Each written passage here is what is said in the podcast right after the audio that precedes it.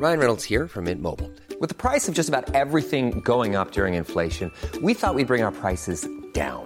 So to help us, we brought in a reverse auctioneer, which is apparently a thing. Mint Mobile unlimited premium wireless. Ready to get 30, 30, bit to get 30, bit to get 20, 20, 20, bit to get 20, 20, bit to get 15, 15, 15, 15 just 15 bucks a month. So, Give it a try at mintmobile.com slash switch. $45 upfront for three months plus taxes and fees. Promo for new customers for limited time. Unlimited more than 40 gigabytes per month. Slows. Full terms at mintmobile.com.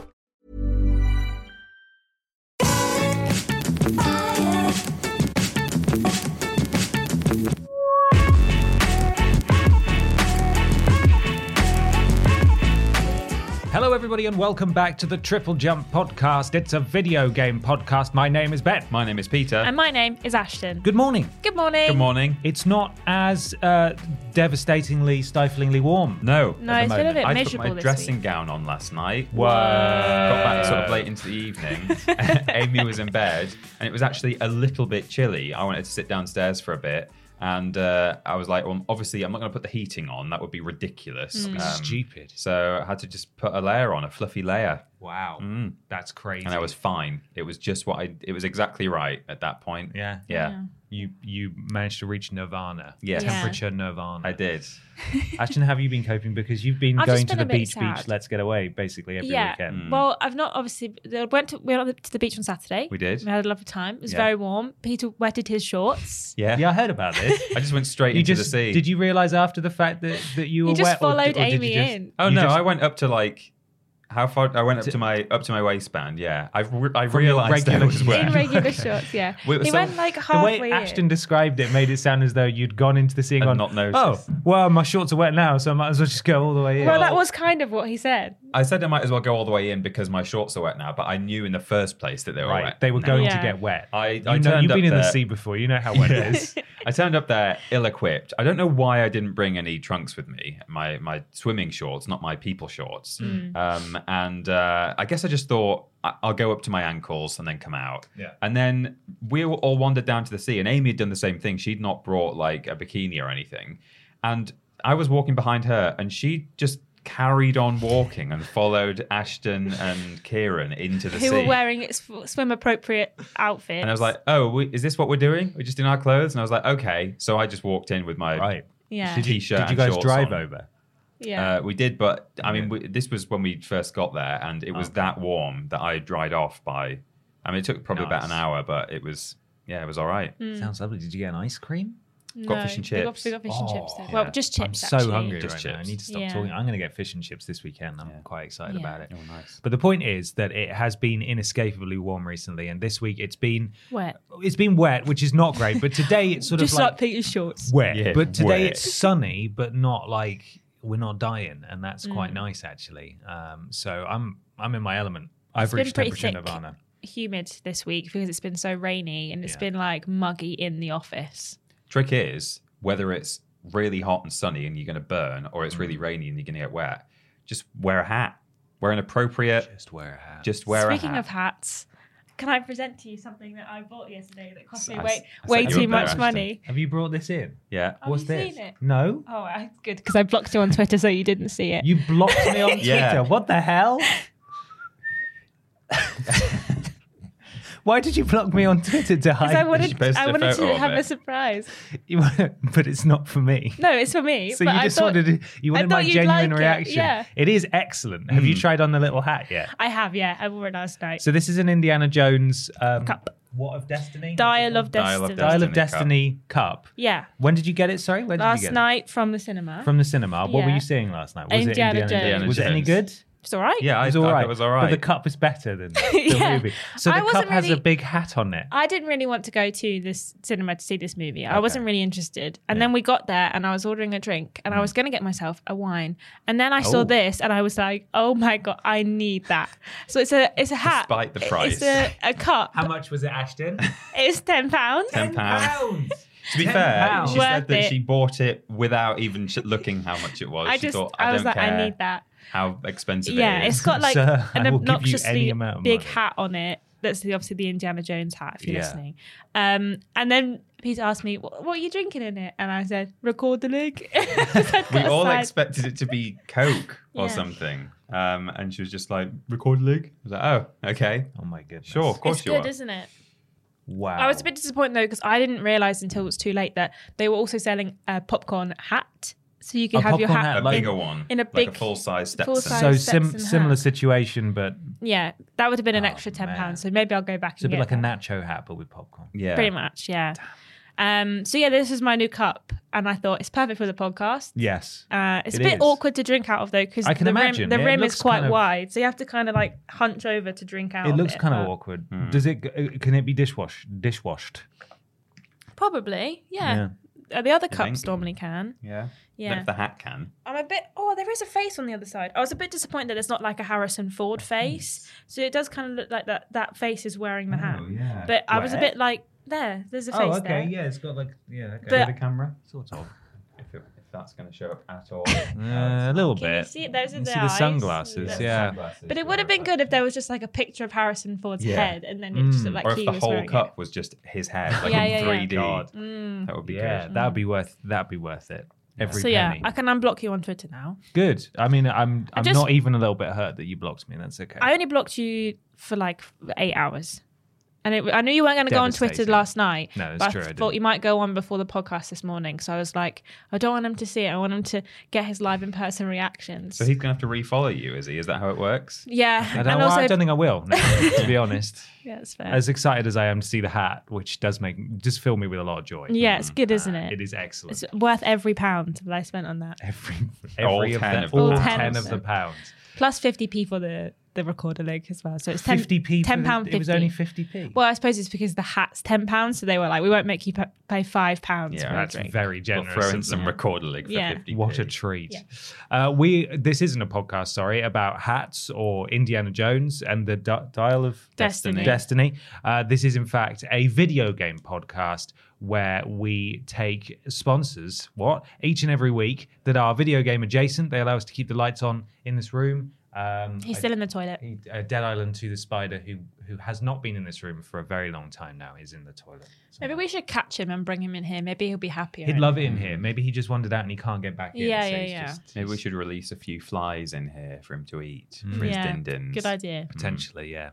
Uh, I believe, Peter, you have the ad read I do. in front of you there. It's right here. Um, hey, did you know that coming out on Switch in July is a very exciting sequel to a much beloved franchise where you control all these little tiny plant people. Uh, you go wandering around and you do what they've always done for the past three games. You pick up pellets and avoid big scary ghosts. That's right. Coming soon. Pac Man 4. I think you might have got confused, Peter. It says right here Pac Man 4. Uh, I think maybe you right? might have you might have got the Uh, things the yeah, way no, round. yeah, I'm right. It says it right there. Pac Man 4 is coming soon. Does it really? Yeah. what does it say, Peter? What does it say, really, Peter? It doesn't look like it says anything on sorry, it. Yeah. It says, it says Pikmin. Pikmin four. Oh, Pikmin 4. Yeah. I Oh, that. man. It's okay. It's easy to get confused. yeah, They've got is- most of the same letters. That's quite. That's really embarrassing, actually. That is embarrassing. Because I work in. I don't know if you guys know. I work in like video game. Yeah, no, I didn't Mm, know no, yeah, coverage. it's quite embarrassing. I think you should. Um, I think you've got to go. yeah, I think maybe Yeah, you Actually, should. you got to leave. Can Yeah. I? Can I just apo- like do a public apology and Yeah. stay? yeah, can you though, get a With the ukulele out? oh, God. Whoa, too soon. There's a deep Um, internet cut there. Yeah, it is. Yeah. Uh, don't worry, it's not real. That There's, there's- they're not. They've stopped. Pac-Man. There's no more Pac-Man. None of it's real. They're not. There's not Pac-Man coming out on Switch where plants chase ghosts or run away from ghosts. I guess depending Mm. on whether you've picked up the Pac pellet, the Pac puck. What's it called? The big one. What? The big thing. What are in you trying to say? I don't know. You know the big big circle that makes it so you can eat ghosts. Oh, right. Uh, yeah. I don't know. That thing. That's Yeah. got a name. It's not happening. Pac-Man exists. Pikmin Four exists. Yeah. But Yeah. hey, that's it. That's our sponsor. Good.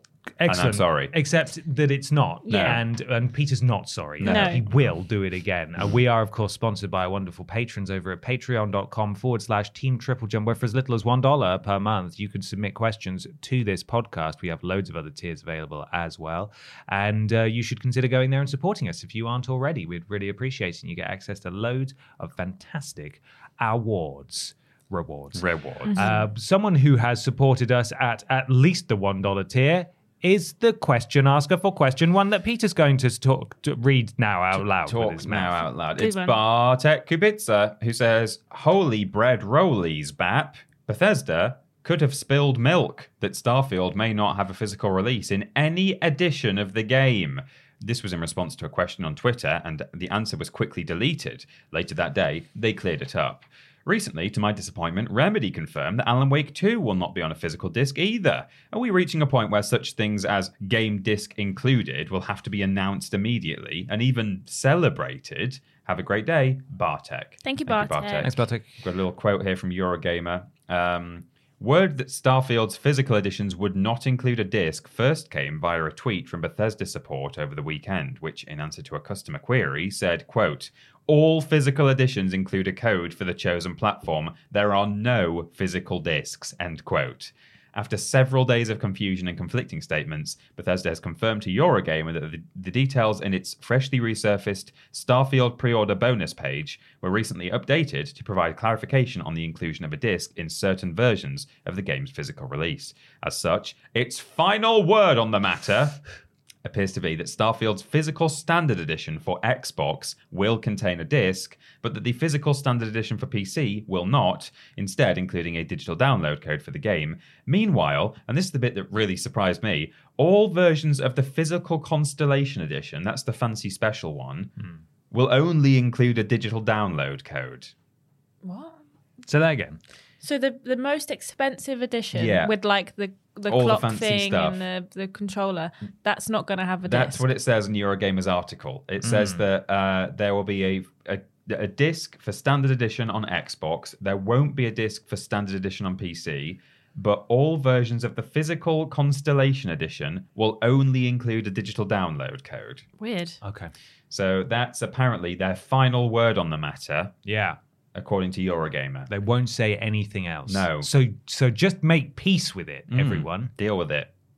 If, especially, especially if you're, you know, sinking whatever it is, hundred pounds, two hundred pounds, or something on the Constellation edition. Yeah, I have no idea. like that. Which. I one's that one again? What's the it's weird the one with that the comes box with it? and like the I don't know if it's like a watch, A or a compass. Oh yeah. And a little like uh, sew on badge. Thing, I I, remember. think. Yeah, because we were talking about the Fallout 4 special edition, weren't we? When they Yeah. announced that, where you got the little pl- big plastic bracelet that you could Yeah. slide your smartphone Yes, yeah. to act as a pit It'll boy. be a, somewhere between 100 and 200 quid, I imagine. Mm-hmm. Um, too much. looking. It'll be too much. too much. But no, you do not get a physical disc. And quite Weird. frankly, how dare you for assuming as much? It might come with a like a steel book, steel case thing, but then you would Fat lot open good it that and is there would just be nothing disc. a lot of them inside do. I'll, I'll get to one of my points right now. Then this this is this has been done before, Hmm. and it's Yeah. weird, and I don't understand why. Uh, it was the case with God of War's Jotnar edition, the one where you had the, you know, Thor's mallet. Yeah. Mm-hmm. Yeah. that he uses to hit tent pegs in the ground with. Yep. And I believe that had a steel book, but no game. Uh, it- they also did it with a special edition for Horizon, a special edition for Mass Effect Legendary Edition as well. All of these big big what am i trying to say these big additions Yeah. Mm. for some reason they're not including the physical disc and that is really weird i'm not not sure i understand the logic It's there. especially weird Yeah. with the with the big physical special editions. Hmm. It's it's one thing if a publisher has made the decision to just release a code because they think it's cheaper than printing discs, burning discs. Um, there's a there's a different question to be. You know, there there are reasons to still say, well, you shouldn't be doing that. But if if they've decided that's why we're doing it, it cuts the costs. So we're going to do that. Then fine. But when someone's already paying whatever $150 for a special edition maybe you could then go the extra mile and burn a disc for them that's you know call me crazy but that's what i think you should do Yeah, Mm. it is weird. Like, how much more cost wise would it be to just stick a disc in it as Mm. well? Like, if you're already doing a production of them, because I was just thinking, like, all of those games have like disc versions that you can get in the shop. So why wouldn't they just include that yeah instead of a digital copy? It's weird. I know that obviously there's always there's always like extra digital bonuses when it comes to those kind of additions. yeah But whether that affects it so much that it's just easier to give them a digital code rather than like, oh, once you put the disc in, re- redeem this digital code to get like yeah just give all them of your code for the stuff. special stuff you Yeah, don't have to it is weird.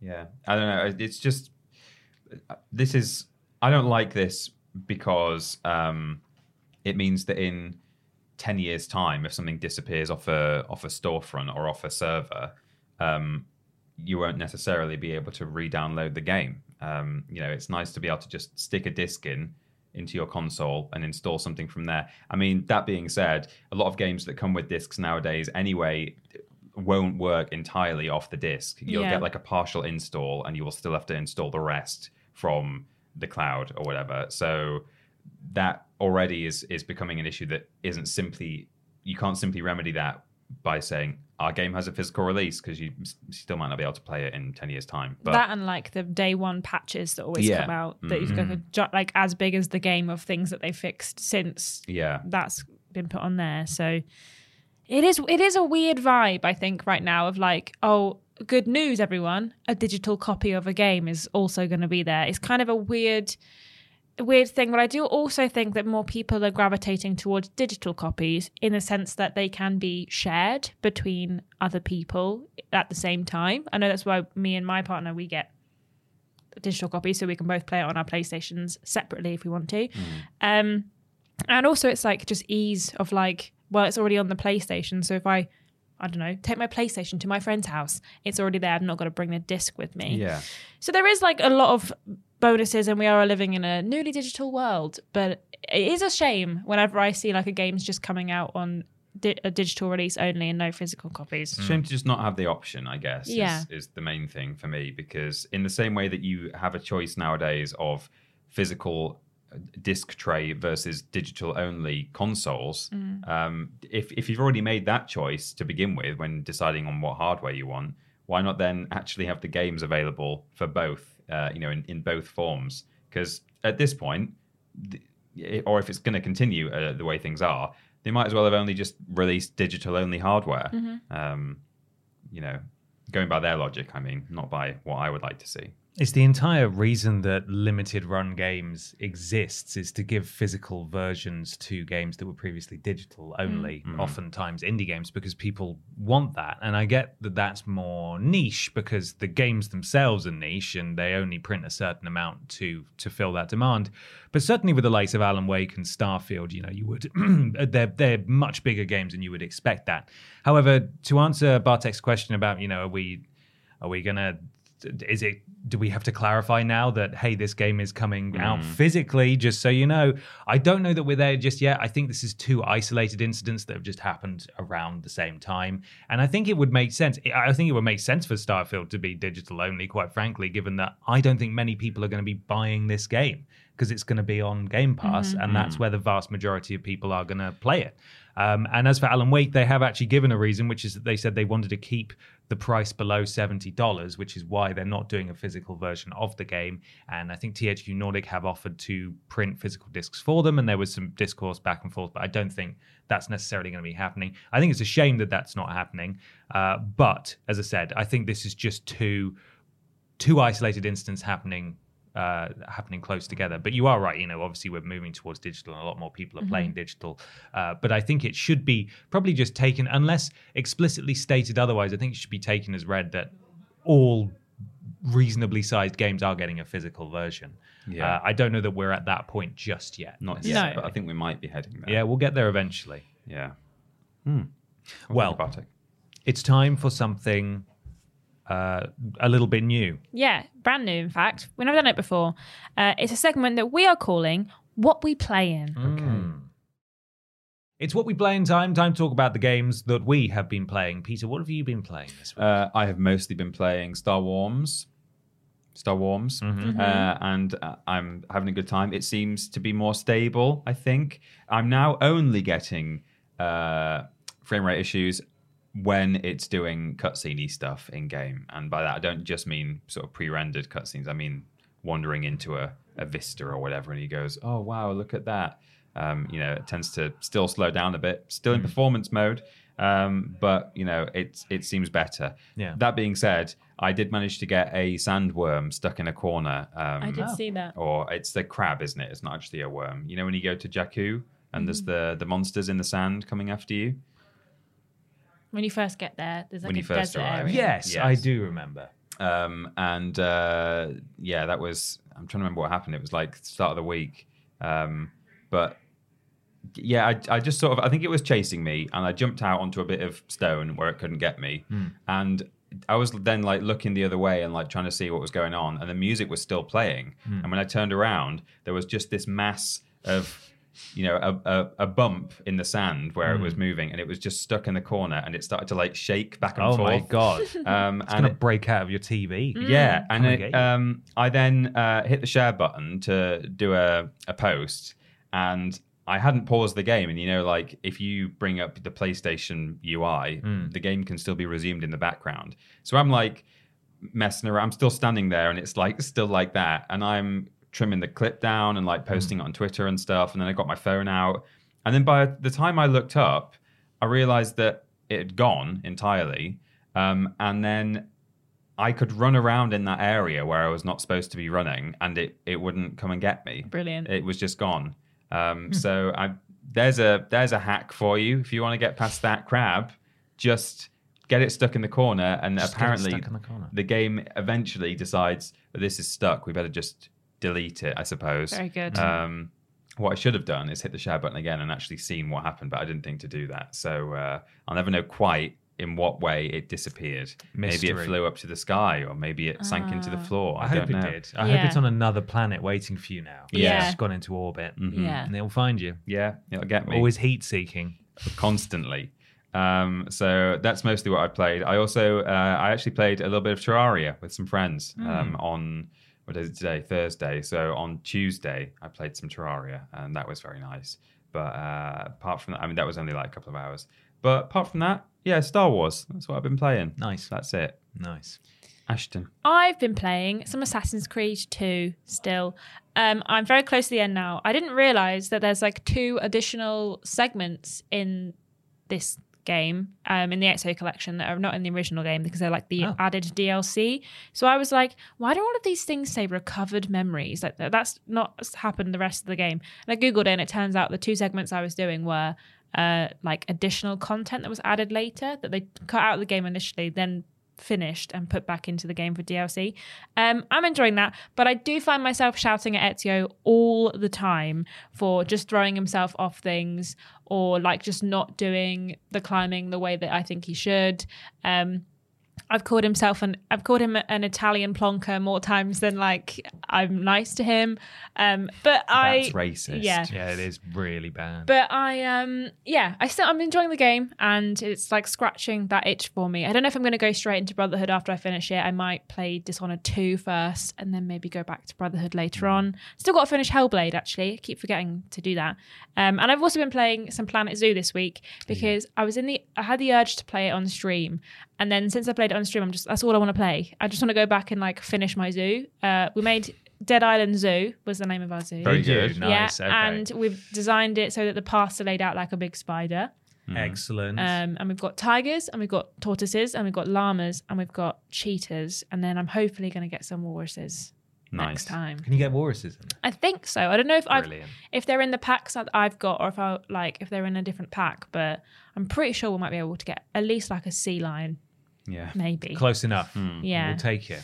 Um, but oh man, that game just gives me joy, and I'm not very good at it. As, And I only play it on Sandbox where there's no like you running out of money. Hmm. Mm-hmm. I never, I don't mm-hmm. care about that. I just want to make nice little exhibits for my animals and have people be like, "Wow, look at that llama." But my animals kept shagging and like hmm. produ- producing more animals to deal with, and I was getting overwhelmed very quickly. Can you not sterilize them? well, I put one of the tortoises on um, contraception because he just kept he kept making more tortoises, and I was like, "There's too there is too many tortoises." Just just let them run free. yeah. I just mean, have there be a big pit yeah, and let them all just have animal royale. Just yeah. go for it. The llamas are um they're also doing the same thing. It kept getting like a little pop up in the top corner that was like, "Your llamas are mating. Your llama's about to give birth," and I was like, "Oh my god, it will stop!" So Horny llamas. they're all horny. Yeah, it's the Terrible. horniest zoo in the world.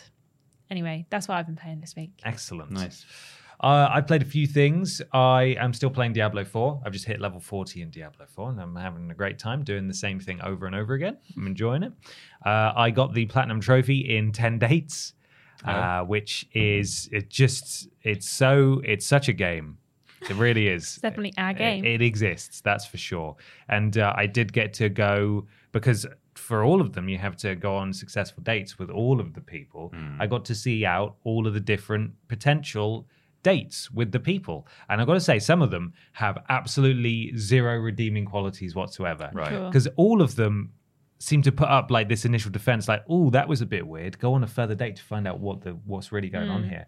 And some of them have like tragic backstories, or they're, you know, they're just they're introverted or Some just like something books because she's not like other girls. Yeah, she's not like Yeah. most girls. And then there's a couple who are just like, wow, this guy is terrible. This guy's genuinely, he just sucks. This guy sucks. And uh, you still have to ag- agree to his requests in order to get the platinum trophy. So that's something I did. It's done now. Uh, I have also been playing a lot of two rather large games, AEW Fight Forever and Final Fantasy 16, which I am going to discuss in much more detail right now in the review corner with James Jenkins. Hello and welcome to Review Corner. Ooh. What? What am I doing here? Hi, I'm James. hi, I'm joined James. by Ben. Hi, James. How you doing? Uh, I'm doing okay. How are you doing? Have you been playing some games this week or I, recently? s- I certainly have. I've been playing two games, in fact, that I'm going to talk about back to back. But Oh, James, boy. I've got to do the thing that we've always got to do. Of course. When when we reach this section and when we do streams with codes that we're very kindly sent by the publishers or by the PR involved in these games, and must that is to say the following. Mm-hmm. Per ASA guidelines, we are compelled to disclose that we received a gifted code for Final Fantasy XVI and AEW Fight Forever from Square Enix and THQ Nordic, respectively, and that this video is therefore categorized as an ad. However, no financial compensation was provided in exchange for coverage. We're just going to talk about these games. Should we start with AEW Fight Forever? Sure, let's go for it. So, I mean, what are your thoughts? How are you finding it so far? Uh, well, I. T- I don't think it's very good. Oh, I'm just gonna- I'm just going to say that. Just get it out there. I'm just going to say that right out the gate. I don't think it's very good. Okay. Um, at the time that we're recording this, it's before the embargo, and so I don't know what the wider the wider world thinks of AEW Fight Forever just yet. But to give a bit of Yeah. background, this game was announced three ish years ago. It was I a think long time ago, wasn't it? Yeah. and they've often said lots of people involved in the production of the game that they want to sort of harken back to uh, Mm-hmm. the likes of WWF No Mercy in the 90s and how accessible that was and how that's Mm-hmm. a, a game that's still held up and appreciated today. And was it made by the same people, Yuke's, right? Uh, no, Or- it wasn't Yuke's. I think it was Acclaim was was them. But Yuke's Oh, okay. certainly developed this game, and they were involved in a lot of the PS2 The uh, wrestling yeah. games that, that people loved, including myself. You know, they made Here Comes the Pain, and there's no better wrestling game than that, as far as I'm concerned. Uh, so they've gone for this very specific visual style, which is not a secret to people who've been following this game because Mm-hmm. we've seen bits of drip fed g- gameplay for quite some time now. They're these sort of strange action figure proportioned models. Yeah. Um, and I've got to say, I don't like them. I think it's going to be very subjective. Some people are going to really Mm. like them. Some people are not going to be fussed, and some people, like myself, are just going to think that looks a It's bit, rubbish. Exaggerated Um, proportions, now, yeah. They there was no way that they could ever compete with the the 2K wrestling games, and I Mm. want to say that now because I feel like that has been at the forefront of, of a lot of the pre-release criticism for Fight Forever. Is that oh, it looks rubbish compared to the mm-hmm. 2K games. It's their first crack at the whip, you know. It's their like- first crack, and also they've said we're not trying to compete with with Yeah. them. You know, we can't. The mm. budget's very different. However, I think the style that they've gone for it doesn't quite work for me visually. They've got these really high detail scans of the bodies and the faces of all of their performers that ah, are in the game, but for some reason the way they've implemented them is that it looks great on the bodies, like you can tell who they hmm. are from their outfits and their tattoos and stuff like that. But on the faces, it just looks like a sort of a JPEG of the face has been slapped on, and it, oh, it's Lord. the the the quality of it is it varies wildly. So on the likes of. For example, Kenny Omega, it looks like Kenny Omega is wearing a mask of his own face. For God's sake. CM Punk, dear. the, his little profile still image when you select him, Mm-hmm. his the corner of his mouth is kind of upturned in the corner, like he's going, mm, but his his mustache goes through it. Like it looks like his Oh, facial hair goes through his mouth. Like It's it's just weird model errors and stuff. it just doesn't look Yeah. good and and that's Hmm. I, I think that's where the the subjectivity ends in terms of appreciating these character models or liking them or not liking them I, I think it just doesn't work unfortunately Yeah, that's a shame. so i'm not a huge fan of how it looks Does uh, CM Punk come with a, a free bag of muffins or whatever he was scranning when he, when he kicked off? no, it doesn't come That's with muffins. okay. It does not come with muffins. Well, there you go. Inaccurate that way as well. So So the way the game plays, in fairness to it, I think they they have managed to nail the accessibility in that it's Uh-huh. much simpler to play than the 2K games, and Okay. you can. It's just like square to punch, Yeah. triangle to kick, X to grapple, and there are more complicated controls, you know, as you progress through. But you could Hmm. reasonably just like punch someone and grapple someone and then pin them because it does prompt you to pin yeah. unfortunately if it uncooperative is how i would describe Oh, no. the gameplay. A lot of times you are sort of swinging at nothing or trying to grab at nothing. The reversal system is a bit of a challenge as well. There is Hmm. an easier version of the reversal system that you can enable uh, but you have to sort of you can hold r1 and l1 to block strikes or grapples and Yeah, each, each one does a different one or you can press it just before in order to counter Okay. but unlike more conventional modern wrestling games, Yeah. it doesn't prompt you with a counter prompt. Oh, so you you have to just sort timing, of you just you sort of have guess. to guess. Yeah, oh. and that can be really hard Yeah. to nail down. And I'm just about getting the hang of it now, having played it for you know many hours. Mm. Okay. but I think for newcomers, that is going to be. That's going to be an issue, and there's no real. The tutorial is not good. It's just in your first match, Mm. great. Mm. it will flash up cue cards and say, "This is how you do this," and it will every few seconds flash up another one, regardless of its relevancy. Like it'll be telling you how to pin when you're, you know, less than a minute into a match. It's like, okay, I'll I'll try and remember that. So it's not timed with certain actions. It doesn't like freeze No. at the point where you need to counter, for example. Like just ah, exactly. for God's sake. it it doesn't really. That's a shame. It, it doesn't really help newcomers through No. that. So while someone who's playing it for the first time could just button mash and have a decent enough time, if they Yeah. want to actually do anything properly. Mm. They need to sit down and actually learn how to play the game. And I don't think the game does a very good job of telling you how to do that. And on top of that, I just don't think it plays hugely Mm. well because, especially against the AI, they don't always play ball all the time. and, you know, you, you're doing, Oh, say, a tag match. And as soon as you go for a pin or, or a submission, both the AI partners both climb into the ring and Oh. they both sprint at each other and then just get caught on the people in the middle of the ring who are pinning it and then stand there. It's like, what? Oh god, What's going on there? So there's some yeah, some weird AI bugginess going on. Just, Yeah. ah. Yeah, you've got the uh, the entrances as well were a big sticking point for me. Again, Hmm. these seem to be a uh, an homage to No Mercy, where they're about five seconds long. Oh, okay. Yeah, it just shows them walking out on the stage doing a pose and then fades to But black. that's part of like the big pageantry of you know, wrestling as well. Yeah, I, I don't know nearly as much uh, about it as some people in the office do. Mm. Um, but yeah, like uh, some of the flashier entrances, especially like these days, and we have the technology. It feels like they've harkened back to it, but a bit too much. like they've, Yeah. they've been a bit too faithful to the point where it seems dated. I think so. Yeah. I, yeah. excuse me. I wrote a review for Push Square, which should be live now, and in that I said that there's sort of like this. There's a dogged determination Yeah. to pay homage to what came before, but it kind of ignores how far games and wrestling games have come in that time. Yeah. and no, they they can't create something on the scale of a 2K game. That's Mm. that's you know that's just understandable. But what they have done, I don't think it it cuts the mustard really, and and that's, Mm, that's a, a real shame.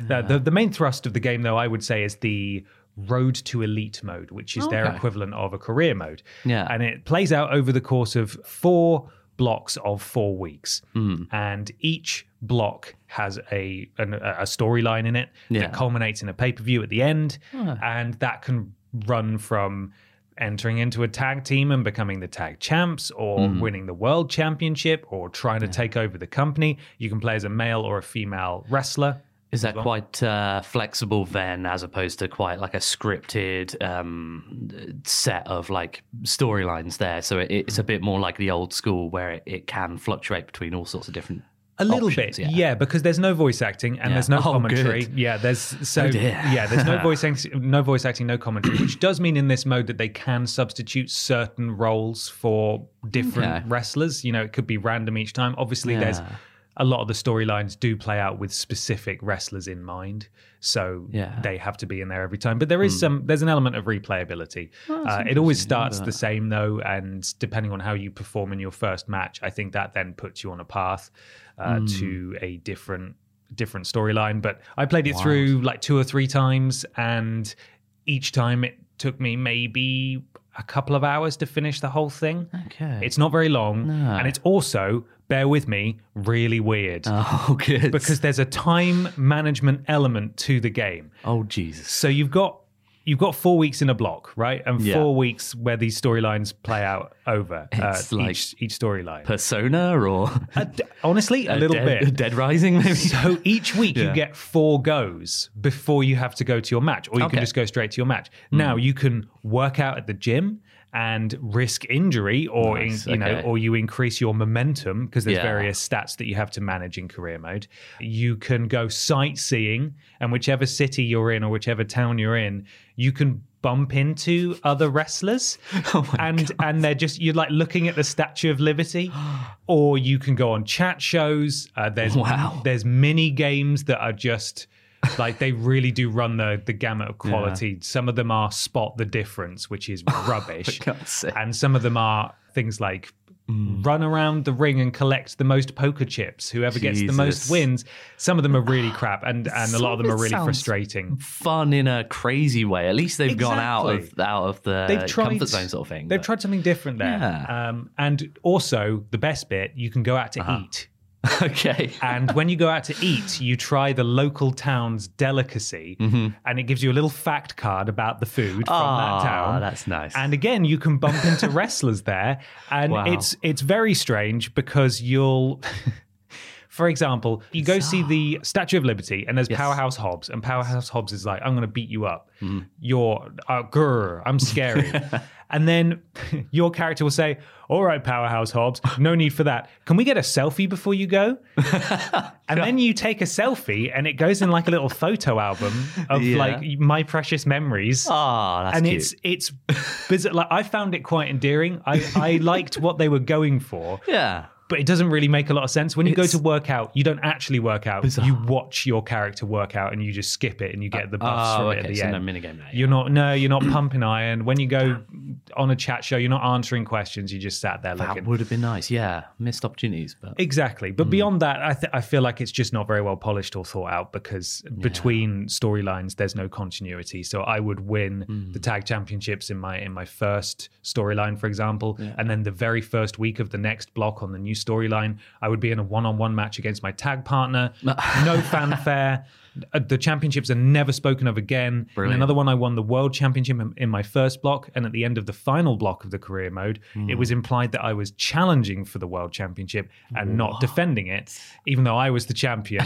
and it, it- like, there's just a lot of bits that don't Ah, really make a lot of sense. I was going to ask because I think I heard something about it, and you've reminded me. Um, create a wrestler mode. Yes, Is there one? There is one, but it's extremely limited. Uh, Oh, there's that's a there's shame. it's kind of like the creation suite from Diablo recently. Yeah. That's what it Oh, reminds me of, where you pick from five preset faces, Ah, uh, maybe twelve hairstyles, Yeah. and then there's almost no clothing options at all. It's there and it's an option. Okay, well, but least I got something. While I, you remind me, actually, the roster is hugely outdated. There's a there's a lot of cho- inclusions that are kind of baffling, and a lot of exclusions that make no sense. There's a, Oh, a, okay. a huge number of current champions are not in the game. Hmm. There's a championship that, that they've had for over a year that's not in the game.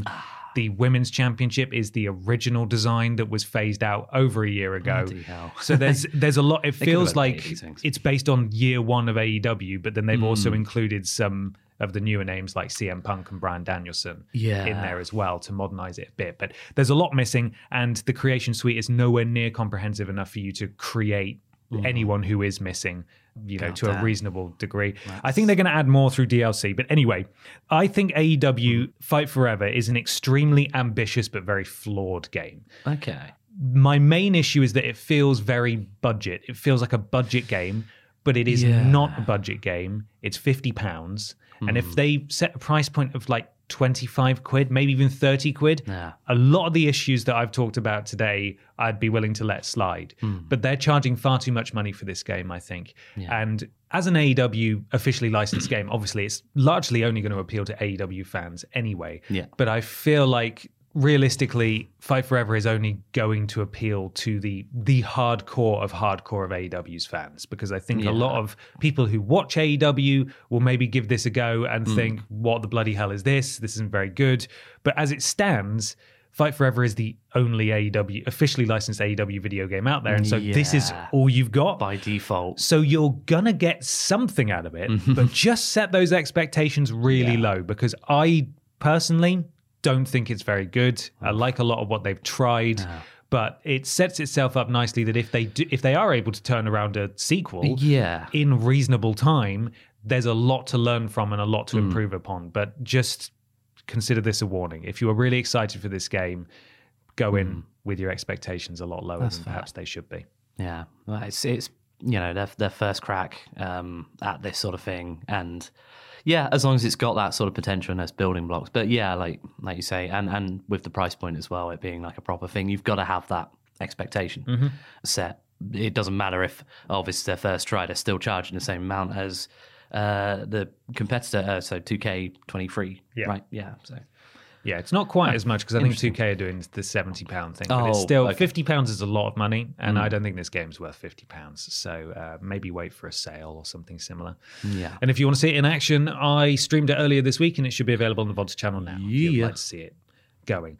Now it's time to talk about a game that I am actually really enjoying and loving, and that is Final Yay. Fantasy sixteen. Woo! So let me give you a bit of background here, James. Okay. Uh, it's set in the Hit me. land of Valisthea.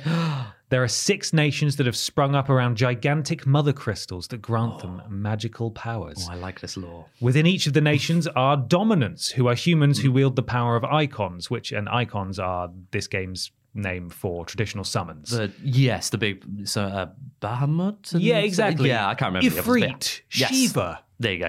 Ramuh, etc. I think Ramuh's one. Anyway, uh, so yeah, they've they've sort of it's a spin on the traditional summon formula because before it was like, yeah. okay, I'm going to summon this giant fire devil who's going to breathe fire on you in the middle of a normal battle. yeah. Now there's a lot more weight to it, and these people are obviously very significant within their civilizations that Yeah. in which they reside. So you play as Clive Rosfield. His name is Clive. Clive, We've all come just- on. We're all just going to have to be okay with that. uh, he's on a journey of revenge as the nation's war and the roles of dominance and their desire to be dominance start to shift. So I'm not going to give any specific details, but Clive's really cross and he wants to get his own back. He falls in Hmm. Yeah. with a group led by Ralph Ineson, who's got Yeah. Hmm. that, or Einson, I'm not sure how you pronounce his last name, who's got that absurd gravel voice. Uh, Oh, yes, yes. and he's great. And something I talked about when I played the demo the other week on the podcast is that this game is noticeably a lot more mature, which I love. So it's full of swearing and big swears. They say Yes. the flip word all the time. Whoa, okay. Uh, there's adult sexual content, but no nips or peen. Whoa, now. No nips or peen. Okay. You know, it's heavily implied. They don't shy away from it. And it's it just it feels like a grown-up game for grown-ups. Good. And it's taking itself more seriously. I um yeah, just just a very slight aside. I had some beef, a lot of beef with Final Fantasy 15 and the writing involved in that, and it seems Yes. like this seems like miles apart from that, which is uh, good in that respect. I'm going to pull a name out of my ass now. Hmm. Koji Fox is what is I want to I want to say that's his name. Oh. Yeah. Citation very much needed. Yeah. I will cut it out of this in the edit if it's not correct. So if it is, that's great. He's basically a localization whiz kid who has risen up the ranks in Final Fantasy development and is. Oh, is, is. I think has played in a very prominent role in writing this game and making sure it's oh wow. good. And that's Okay. part of the reason why Yeah. Mm-hmm. the accents are so good. Again, as we've spoken about on the podcast, because they've made sure to use regional UK Yeah. accents and dialogue and dialect and not rely on Americans doing Bristolian accents and Mm. Yeah, saying, you know. Mm. Americanisms and stuff. Like, not that there's anything wrong with Americans or Americanisms, but when it's in the context of a fantasy world and they're meant to be from Bristol, Yeah. it just doesn't sound right. It's- yeah, it doesn't sound right. You get a Sharon mate sort of situation. Exactly. Yeah. I hate that so much.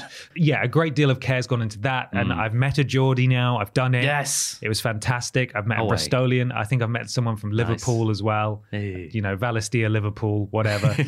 And as a result, I think it feels quite Game of Thronesy in its presentation. Oh, very nice. And Okay. I really like it. Like it's Yeah. Not as as horrific, but it's Mm it, there have been some moments where it's like, Jesus Christ, this is a bit, it's a bit unexpected, a bit much, isn't it? It sounds very like uh, political um, Yes. in, in nature as well, with warring different nations, nations warring. Yeah, civilization, yeah, cool, all very that cool. sort of stuff. So your home base is a hideout which has various vendors and uh, quest givers, and you can craft stuff there and so on. Excellent. You find obelisks in new locations which you can then fast travel to. It's not open world in Oh, okay. in the sense that we've come to expect from Final Fantasy. I'd say it's more like Final Fantasy VII Remake, which is sort of a series of corridors Okay. but some areas are a lot more open and as a result i think the game feels a lot more focused Open areas. uh, the rather than- stories yeah. the missions the the quests they all play out like okay well Hmm. we finished this thing we now need to go over to here and it's like okay well i've got the option to go there That's or i good. can fast travel back to the hideout and Hmm. like do some stuff and then and then come back gameplay wise and combat wise it is an action rpg so it's not turn based Yeah. Clive has a sword. He's got distanced spell casting and Hmm. special moves that have a cooldown. He is the shield for the dominant of the Phoenix, which means that he Ah, has some. Phoenix related abilities from the start. So, some fire based offense. He can dash and explode in fire to open a sword Hmm. attack. He can chain that with throwing a fireball to end a combo with fire. You can unlock more Hmm. moves spent with ability points, like sort of a jumping, slashing strike, and you can Yeah. then upgrade those further if you want to, which is good. And Oh, I've got a couple of my special moves at the moment are a spinning fire attack and a huge flaming uppercut thing, which Nice. both require a cooldown. And some of the bigger enemies have stagger meters and stuff. And when you fully stagger them, then they're completely open to attack. Ah, You've got dodges and so on and so forth. It's got a level of difficulty that I think is sort of perfect at the Hmm. uh, certainly at the moment because while I am having to use potions, I do feel like I'm not just getting my ass kicked. Yeah. And it looks you look really cool while you're fighting as Yeah, well. The Uh, combat looks amazing. I, I um believe so. They brought in someone. I forget the name, but somebody from the Devil May Cry series. Right, Oh, did to, they? to to revamp the combat? I think so. I mean that makes sense if Um, that's true. But, but yeah, the combat looks uh, very sort of modernized and more like action focused as well, which uh, and it looks beautiful from what I've seen as well. Mm-hmm. Yeah, very it- flashy. It is a looker. Hmm. And you may or may not unlock more elemental powers as you go, Oh potentially. And those sort of play out the same way that God of War Ragnarok did. Yeah. In that you have abilities for each type. So, for example, my flaming uppercut, if I did that Hmm. and then it needs to recharge, I could switch over to maybe another Oh, set nice. and use my. So you could essentially just spam out all of your big attacks right Yeah, from the get go and then let those slowly cool down and then do them all again, which is how I played God of War anyway. uh, your party's controlled by AI, but you can Hmm. instruct Torgal, the big friendly dog, if you wish to heal or do a couple of types of attack. You do have a big Oh, friendly yes. Amazing. He's great. It's called Torgal, and yes, you can pet him, and yes, Best there is a trophy, which is great. Nice. Or you don't have to control Torgal because instead of difficulty or accessibility settings, what Final Fantasy 16 does Hmm. is it gives you a handful of rings or equipable rings from the get go oh, that essentially make the game a lot easier. Yeah. So there's one where you just have to press square and then you can do like crazy attacks. It does it for you. There's one that auto evades. There's one that controls Torgal for you, which I have Yeah. equipped just because I can't be asked to like because he's he's on the same controls. You have to switch between healing items and controlling Torgal, and I'd rather have quick access to my healing items. So it, there's still a tactical trade off. He's a very good boy. he can handle himself. He, yes, there's still a, a tactical trade off in that Hmm. you only have a certain amount of slots for these rings, and you may pick up rings that you may you'd prefer to have, like plus ten I defense see. or whatever. So Yeah. So optimally, it doesn't quite. Um, if you want to be super optimal, then you would like basically up the difficulty there. But it's a more sort of uh, ingrained in the systems themselves. It's interesting. I think it's an interesting idea. approach. I think it's an interesting way to do difficulty, and Hmm. it's obviously faced criticism from people who would say, "Well, that's ruining the game because you could just you could just do that," and it's like, "Well, yeah, but you Hmm. could just not do that. But yeah. It's there as an option, and I'm not personally going to use them Hmm. apart from the Torgal one, just because I feel like that's a bit of management taken off my hands. And as I said, there's a tactical element, there's a tactical loss to that because I could have another ring in that Hmm. slot that boosts my stats, and I've decided to farm out Yeah. management of You're to a outsourcing. Exactly. So I, I like it. I think it's I think it's really good. I think it works. So every so often as well, there are these huge icon battles Hmm. where these where the dominants start controlling their icons, and they're seen just these. Mm-hmm. big, absurd, over the top set pieces. They are essentially Yeah. Mm. big QTEs, but they're such a It's a about spectacle that, yeah. that they're they're really something to behold, and I think they're they're flipping Yeah. gorgeous. Uh, so Look those amazing. are good too. Now. One major criticism, though, is that it doesn't Mm. run very well outside of battle. Uh, Oh, on okay, performance mode, it is absolutely not hitting 60 frames per second. Jesus. Graphics mode locked at 30 doesn't enhance. This is the trade off for me. This is the problem with um, Star Wars as well. uh, Jedi Fallen Order is that the graphics mode doesn't enhance the visuals enough for me to justify pointless, yeah. potentially having 60 frames where I can have 60 frames. Yeah. So I've been keeping it on performance mode, and it's it's not ideal. It's like it just. Hmm. noticeably slows down, and that's a real shame. I mean, Uh, it does look very, very beautiful uh, from what I've seen, and you know, just just the environments as well as like the uh, the effects and everything. But yeah, performance mode mm, not hitting sixty is pretty bad. Yeah, Like, I feel like that should just be a standard. How Yeah. Mm. how is that not still not happening? So I'm hoping that can be Oh, fixed with patches and so on. But Yeah. at the moment, I've I'm utterly engrossed by it. Yeah. I think it's really really good, and Mm. I love this new dark approach that they've that they're going with. Oh, There's absolutely, yeah. Mm. a decent enough mystery at the center of it that, that I really want to know what's going on. I find the combat really fun. Nice. I'm having a great time. I want I really want to sit down and play just a load of it in one sitting, but I haven't had the chance yet because I've Oh, been no. playing AEW Fight Forever. Well, so yeah.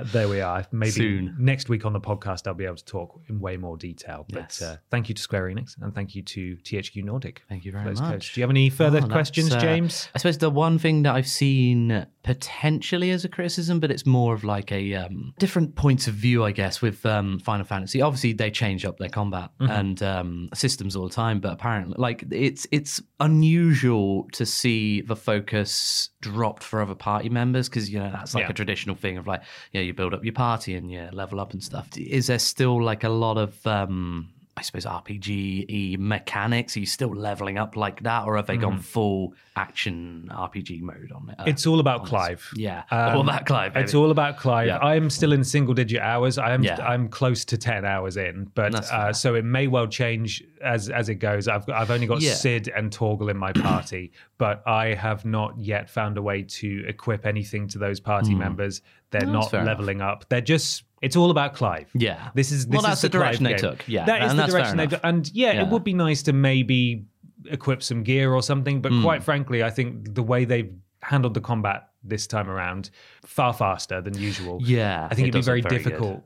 To, to manage everybody else as well. Uh, I find it hard enough to manage Torgal, and I just have to press up on the D-pad for him to bite someone. So Well, you it. know, yeah, uh, I mean Well, that's that's that is a fair Yeah. criticism, but also I think it speaks volumes that Hmm. I didn't pick it up at all. Like that, that just has not been an issue for me. Exactly. If if it's not really an issue, if it stands on its own with a new system, I mean, you know, like Final Fantasy changing Mm-hmm. every single time. Like there's there's no continuity between like the mainline games anyway. They change their systems all the time, and if this works, then that's perfect. So I think it does work, Yeah. and I'll talk more about it next week. Amazing stuff. Wow, lovely. Well, thank you very much. I think that's everything. Are you are you all sorted? I'm all sorted. Let's go back to the podcast, right. James. Well, Thank I you. better clear off then. Get Well, out of thank you for- here, James. all right. See you later. Thank you. Bye. Well, it's time for question two now. This comes from Cameron Cameron Keyword. I almost smashed your names together. Sorry, Cameron. Um, hello, BAP. CD Projekt's VP of PR and Comms, Michael Platow Gilevsky. That's Maybe. I think that's a pretty Yeah. good attempt. yeah. um, Mr. MPG to his friends, thinks players were too harsh on Cyberpunk 2077 around launch, claiming that it became the, a cool thing not to like it. The hours upon hours of YouTube glitch highlights, many refunds, and even being removed from PlayStation Store listings tell me otherwise. The game has turned the corner and is now a great experience, and with the upcoming DLC, I'll be hopping back into play and hopefully mop, mop up the platinum. Panam for life, love that gal. Um, Does the statement show that CD Projekt Red have learnt nothing about 27 2077's launch, or is he right? Kind regards, Cameron J. Keyword. I have a quote from what he was saying. He was talking to GameIndustry.biz about the launch um, and the developers trying to rectify its mistakes. And he said, I was personally not happy with how things turned out. I was not expecting that. I knew immediately that we were that we had to come back. I like the spot that we were in before launch. I'm not talking about the peak of hype. The two years before that, we had our community. We liked them. They liked us. It was awesome to work with CD Projekt Red. He then says, um, I actually believe Cyberpunk on launch was way better than it was received, and even the first reviews were positive. Then it became a cool thing not to like it. We went from hero to zero pretty fast. That was a tough moment. We didn't know what was happening. We knew the game is great, yet that yes, we can improve it. Yes, we need to take time to do it, and we need to rebuild some stuff. That took us a lot of time, but I don't believe we were ever broken. We were always like, let's do this. So it's very uplifting in what he said in the sense that he was like, we knew, like, it, we had to fix it. We were in a good place, then we weren't, but I don't think it ever demoralized us too much. But he does say that he thinks that everyone was just jumping on the bandwagon. Yeah, I want to highlight one particular bit that he says there about um, where was it? Uh, even the first reviews were positive. Mm-hmm. Allow me to yeah. quote directly from Wikipedia now because it's it seems like so long ago that I'd forgotten the ins and outs of it, and thankfully Wikipedia has it all chronicled. CD Projekt Red issued strict review embargo terms on these review copies, requiring reviewers to sign non-disclosure agreements and only allowing footage provided by the company to be shown in reviews. According to Wired magazine, which did not receive a reviewer copy, violating the NDA would cost around twenty-seven thousand dollars per violation. Concern also arose over the fact that review copies were issued for the PC version of the game, ensuring that all pre release reviews related to the PC version of the game, excluding consoles. Mm-hmm. As a mm-hmm. result, this eroded trust from some consumers. D- just a little bit. Yeah. Just, just a little a bit. Smidgen. So th- this is I hate that this the narrative is being twisted like this at this point that it's turned a corner mm-hmm. because some people may be on board with saying, you know what, actually, it wasn't so bad. Mm. That's bollocks. Yeah. They lied to everyone and they knew how bad it was yeah. because they locked everyone into legal agreements to review the PC version, which mm-hmm. was by far the most stable version. Yeah. Yeah. It's a very VP of PR and comms thing to yeah. say. It's his job to go out and try and essentially be a bit of a spin doctor, I would say. Yeah. Um, and look, like I, the the one thing I can kind of go in on um, or, or, or agree on um, to a certain extent is that he says something like uh, that that was very difficult or that sucked or something, mm. and I'm sure it did. Like they'd worked on this game for years and years and years. They knew how excited people had been for it and, mm-hmm. and were at launch, um, thinking that it was going to be like the next AAA hit, one of the kind of the new greats in gaming. And the reason that everyone was so excited was because that they had literally not stopped promoting it yeah. for like two years. Mm-hmm. I remember going to EGX like the, a few months before it released, and they were showing like a extended preview of like gameplay. You had to go in and sit in a little theater, and a woman would speak to you, and a guy would play the game, and he was like, "Wow, this game looks great!" Because yeah. everything that they did up until the point of launch was like, "The game is amazing. Mm. You're gonna you're gonna poo your pants. You it's are. gonna it's be so, so amazing. exciting. It's poo inducing. Yeah." So I'm sure he was riding a big high. I'm sure they they all were, or maybe I get I guess probably they weren't all feeling like genuinely amazing about it because they probably knew this is probably not going to be received that well. Mm-hmm. But at least, you know, from the point of view of seeing how people were talking about the game before it came out, that must have felt really good. And then, yeah, when you then release it and everyone starts crapping on it, I'm sure it does feel really bad. And it probably feels as though people are jumping on a bandwagon and it's become the cool thing to do to hate on it. And that might that that could be true. It's not mutually exclusive though from the fact that it was bad. Mm-hmm. You know, you can it can be trendy and and you know the latest kind of um, uh, talking point on social media to say this thing that's just come out is a terrible thing. Look at all these jokes and memes and stupid clips. Well, it's exactly what happened with Forspoken. The game is objectively like not a, a terrible game. It doesn't run badly. Yeah. Like the mechanics are fine. Mm. It looks all right uh, people were just memeing on it because the, the writing was cringe mm-hmm. and people didn't like the way it presented itself. But that's people jumping on the bandwagon, having not played the game, seeing out of context clips, and being like, "This game sucks." That if they came out and said, "I think it became the cool thing to hate on our game," I would say, you know, fair enough. Yeah. But like you say, C- uh, Cyberpunk was broken. It wasn't that it was just like a couple of clips taken out of context. It was hours and hours of gameplay footage people have seen. It was streamers not getting the game to work. It was players not getting the game to work. It was reviews coming in for the the console versions that were like in the 50s because it just did not run. It was like you say having to take it off the PlayStation store because it didn't work and issue refunds. That's not people just being like, "Oh lol, meme, terrible Yeah, game, like- dead game." Like that's not that. That's something completely different. It became the cool thing to hate on it because it was bad. Yeah. Yeah. And it was the Because it right was thing to warranted. do. it was almost Yeah. justified. and also like beyond all of the the consumer and public reaction to it there were inside sources that Jason Schreier reported on who said, "Yeah, we were forced to push this out. We know it was not ready." Mm-hmm. It's just, yeah, he's he's as you said, Peter, he's doing his job. But I think it's and he's trying to spin it, but it, it's just it's false. It, that's Yeah. not true at all. I've got the average review scores there, Ashton. If you wanted to, you Oh yeah, uh. PC was 86 out of 100, PS4 was 57 out of 100, PS5 was 75, Xbox One was 61, and Xbox Series was 87. Yeah. So yeah, you can tell that like you know th- those aren't amazing scores regardless. I mean, I would say some of them were too high for certain things, but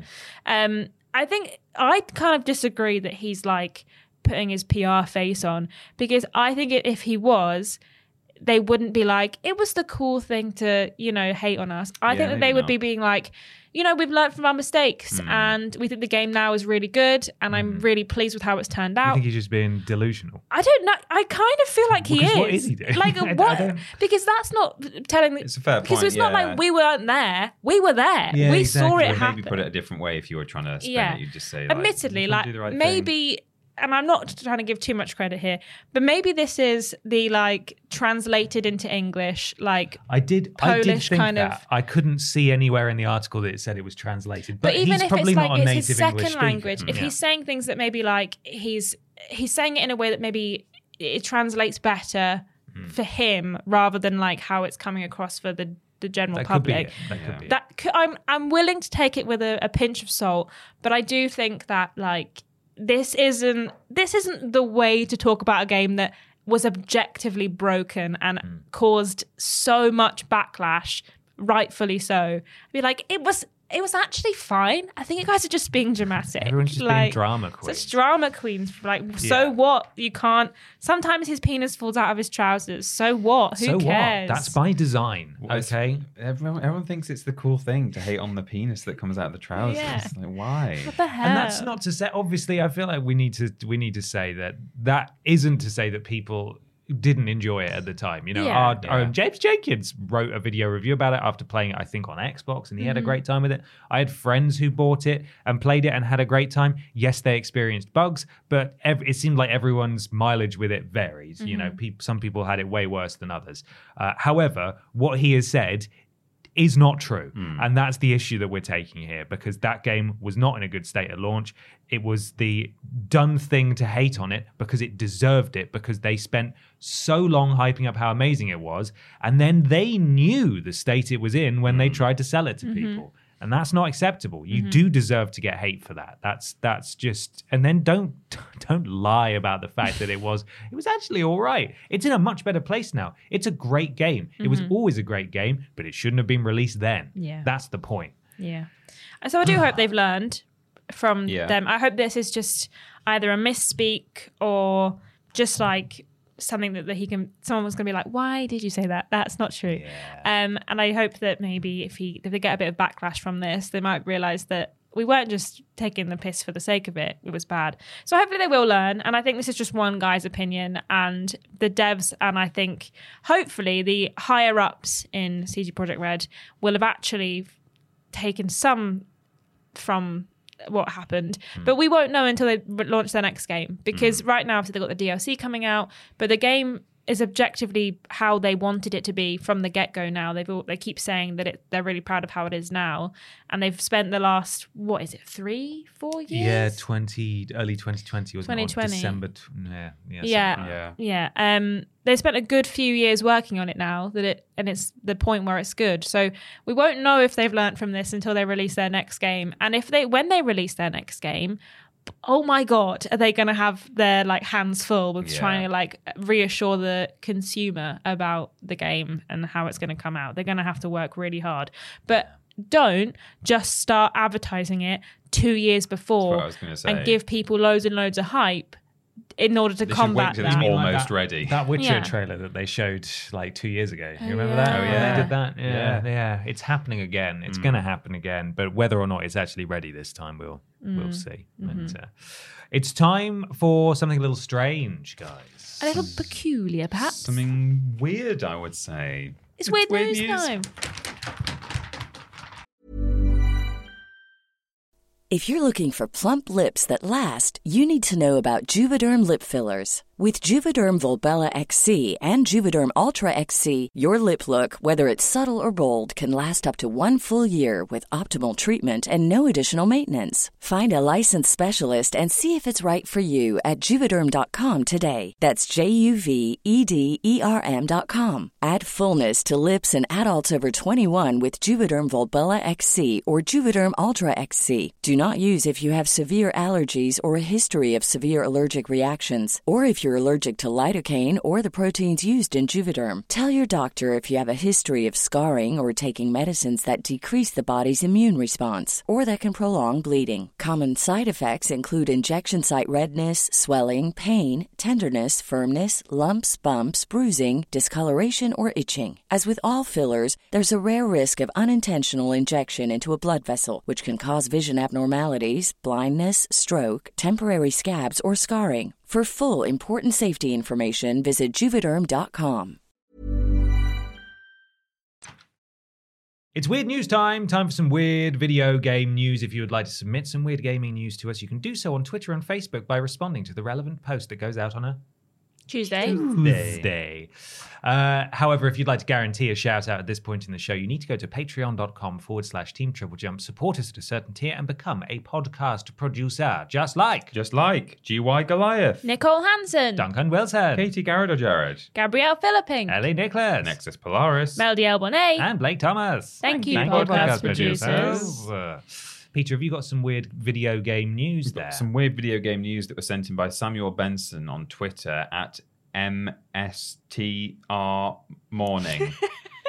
Mr. Morning. Mr. Morning. Morning. Mr. Morning. You sounded like a robot. M MST. MSTR. I was waiting for a word to appear as I read the letters. Master. Um, this is according to comicbook.com slash gaming slash news. Sick. Well, it's right, isn't it? Slash. Their gaming Slash news weird. section.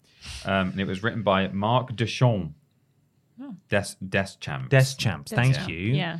Um, Mc- uh, I didn't read the headline. Sonic the Hedgehog gets in on Grimace birthday shake trend. Sick. Have we you should seen all this get in on this trend? trend. Yeah. No. It's a TikTok haven't you? trend It's where very people, because in, in America they've got a Grimace shake, which is like a purple milkshake. Yes, that's what the game was. yeah, to, yeah, yeah. To promote. And people have been like drinking it, and then like it's basically meant to be like they go they're being attacked by Grimace, and at one point they're like some of them are like covered in like those. They're like tipping it over their head because they're like it's so good, and then they flip the camera around and someone's dressed up as Grimace. okay. Well, and I I'll saw tell one you. where she like she took a drink. She's like, "Oh, I'm fine from Grimace." And then the next shot is her and the shake like going down a river like really fast. She's just lying there, and I was like, Okay. "What is happening?" It's like it just cuts to like a horrible death. Is Yeah. basically what happens. oh, pretty right. much. So if you drink this, say- you will die, and it's Yeah. Grimace's fault. Yeah, yeah, yeah. I imagine it says in the article. McDonald's has been celebrating the birthday of Grimace this month. Can I source like? Can I just ask? Yeah. Surely Grimace's birthday is every year. Yeah. But it this like is, an This seems anniversary? like, like the first time this has happened. I know how old he is as well. Yeah. He's 52. Right. That's not even an important birthday. No, it's not. Don't get why this is happening, but whatever. Maybe they just knew it would be the kind of thing that would trend on social media. Yeah, well, they're leaning into the weirdness, aren't they? Because Mm-hmm. Grimace has taken over the McDonald's uh, handle in America, Yeah. and I think the the sub the, the like what is it? The bio just says it's me Grimace. Yeah. that's it. That's the that's the vibe they're going for at the Good. moment. McDonald's has been celebrating the birthday of the the Grimace this month. it says. And- All praise. And participating store locations have a special Grimace shake to celebrate. Mm. The shake has become the subject of a hilarious meme recently. Hilarious. With Ashton, viral, is it hilarious? So funny. Okay. with viral videos on social media depicting people suffering horrible deaths after drinking the shake. The official Sonic the Hedgehog Twitter account has now gotten in on the joke with a tweet today wishing Grimace a happy birthday alongside an image of Sonic dead on the floor I saw this. with a purple coloured drink spilled all over the floor. There it is. That's official. Oh my god. R.I.P. yeah, so it's art it's artwork. Yeah. Actual art that's been They done. didn't kill actual Sonic. That's Don't good. worry. That would be I mean know I wish they would sometimes, but it's okay. The tweet from the official Sonic the Hedgehog Twitter account can be found embedded below, and then the article embeds the tweet. Excellent. While the Sonic image is a perfect fit for the Grimace, sh- Grimace Shake meme, it's not actually new. It comes from The Murder of Sonic the Hedgehog, a visual novel released for free on April Fool's Day this year. The original drink was coloured red. Hmm. That said, the image is a perfect fit for the meme, and the tweet has gotten a lot of positive attention on Twitter. The official McDonald's Twitter account even replied with Grimace thanking Mr. Hedgehog with two G's at the end, all lowercase, for the birthday wishes. the marketing intern that's going to have been in charge Hmm. of like writing all of these tweets is just going to he's just going to be It's losing a hell his of a goddamn portfolio mind. they're Yeah. putting Yeah. together, isn't it? I was Grimace. it was for a Grimace week. for like yeah, yeah, for for his birthday. Mm-hmm. The Grimace Shake meme started on TikTok and has quickly taken over social media, with memes appearing on Instagram and Twitter as well. In the videos, those that drink the Grimace Shake suffer a horrible fate. Sometimes the drinker is hit by a car or ends up face down in a creek or just loses their mind. Some of these memes have even played off classic horror movies. There have now been multiple Grimace Shake videos that have seen the drinker ending ending up in a basement, similar to the one from the Blair Witch Project. The whole thing probably isn't what McDonald's had in mind when it started the promotion, but it's made for some really funny videos. Oh, oh, I love those. Uh, and that's there's more, but that's that's it basically. is he going, going to tell you what Grimace is now, or a milkshake? I don't think anyone knows what Grimace No. is. it's hard to explain. He's craving those McNuggets. The No, Gri- just the briefly, Grimace. It The mentions Grimace. the Game Boy Color game, and then at the end it says, "Have you been enjoying the Grimace Ooh, Shake memes? Which know what one's you your favourite so far? Let us know in the comments or share your thoughts directly on Twitter." Go watch our video about the Grimace video game Mm. that they released this year. I have some news. Go on. Comes from Steven Skodas on Twitter from Nintendo Life. Random. Disgruntled Splatoon 3 fan complains directly to Nintendo's president about male poses. He bought shares just to access Nintendo's annual shareholder meeting. We were talking about this in the office the other day, and I just, it's unhinged. His mum told him not to. His mum did tell him not to. Imagine saving up money to buy shares so you can attend a shareholder meeting with the company president and complain about something in a video game. That's exactly what one Splatoon 3 fan has reportedly done. GLHF reports that a Splatoon 3 player saved up enough cash to attend a recent Nintendo shareholder meeting simply to complain about the apparent lack of poses for male inklings and octolings in the ink based team shooter. The attendee re- reportedly held up the meeting for a while with their complaints, stating that Nintendo has given boys the cold shoulder, accusing the Big N of favouring the female characters. They've previously written to Nintendo about the concerns before, but claimed to have been ignored as things didn't seem to improve. Huh. This person needs to go outside. Yeah. As the letters had seemingly been ignored, the attendee says they purchased a Switch OLED with a credit card, sold it for a loss of sold it for sold it at a loss for cash, then bought some Nintendo shares in order to qualify to attend the annual shareholder Why meeting. did they do that? So I think he bought the Switch OLED and then was using it, then sold the Switch OLED so he could buy shares. right, that makes it That sound like he's that doesn't make sense, tried to flip but it for I profit, think but- that he, yeah, because that Okay. doesn't really make he sense. sold his Switch so that he can play. Yeah. Nintendo president Shuntaro Furukawa apparently tried to stop the person from talking by stating that the question was too long, but they persisted with their argument. Um, so embarrassing. it's so embarrassing. Uh, apparently, when he was finished, Furukawa's response was simply, Thank you for your opinion. The fan said that he was filled with dread during the promotional period for Splatoon 3 because all the trailers always sh- showed the girl character. Previously, they argue customization had been more limited for all types of characters, but Splatoon 3, there is clear favoritism towards the girl characters. Furukawa reportedly responded by thanking the fan for the, playing the game. It's certainly an unusual way to get a point across, and it has drawn a lot of attention from the Splatoon 3 fandom, particularly in Japan. While some agree that there is more there is an imbalance, many others feel that there are more pressing issues that need addressing in the game.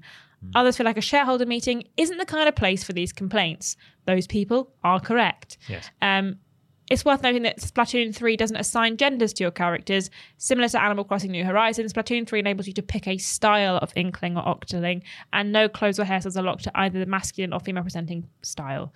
Um, so yeah, this guy t- bought, I think he bought like £3,500 worth of, or dollars worth of shares. It doesn't no have it in Switch the is article. worth that much. Um, the Switch is irrelevant to that story. Yeah. it doesn't make any sense. um, they haven't got all the information that I've seen on other Wasn't there- places. did- yeah, in the version that we we were talking about, it said his mum told him not to do Yeah, it. He knew he was She- going. He said he was going to, and she said, "Leave, leave well alone." Yeah, yeah, yeah. something. He, he basically, I don't know, he tweeted or someone tweeted like from a quote from him where he said that he had to do it even though his mum told him not to, Yeah, um, because it was so important to him. Yeah. Well, I mean, I hope he's happy.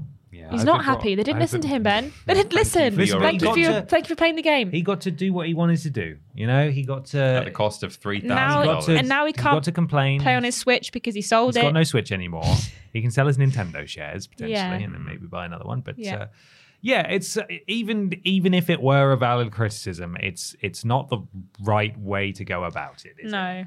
Um, it's and absolutely unhinged. everyone's just sort of laughing at you, and uh, that's uh, it's a bit silly, isn't it? A bit Yeah. daft. bit silly.